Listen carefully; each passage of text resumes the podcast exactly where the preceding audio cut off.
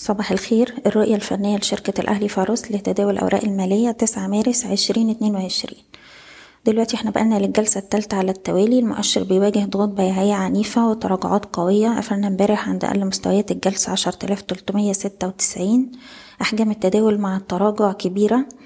ورجع بشكل رئيسي لضغوط البيعية العنيفة على سهم البنك التجاري الدولي. دلوقتي إحنا بنركز على مستويات الدعم الرئيسية للمؤشر. عندنا أول مستوى دعم عند العشرة آلاف ميتين وتمانين والمستوى التالي عند العشرة آلاف نقطة. من المهم جدا إن إحنا نراقب أداء المؤشر حوالين المستويات دي لأنها مستويات دعم رئيسية. في نفس الوقت بنبص على سهم البنك التجاري الدولي حوالين مستويات ال 40 جنيه لحد 39 ونص لأن دي برضو منطقة دعم هامة بالنسبة للتجاري الدولي من الوارد إن هو يحاول يتماسك عليها. لو حصل أي تماسك وارتداد في السوق هنستغله كفرص لتخفيض المراكز حتى تعود طبعا القوى الشرائية بشكل واضح.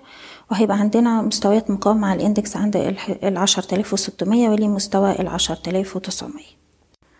بالنسبة لل CIB في ال GDR هو قافل عند مستوى اتنين دولار خمسة وأربعين. لو قدر يلم ويرجع تاني فوق اتنين التلاتة وخمسين هتبقى إشارة كويسة وهيبقى في مجال إن هو يحاول يتماسك أو يرد. لكن لو استمرت الضغوط البيعية هيبقى الدعم التالي عند الاتنين دولار تلاتين. بشكركم بتمنى لكم التوفيق. إيضاح الشركة غير مسؤولة عن أي قرارات استثمارية يتم اتخاذها بناء على هذا التسجيل. شكراً.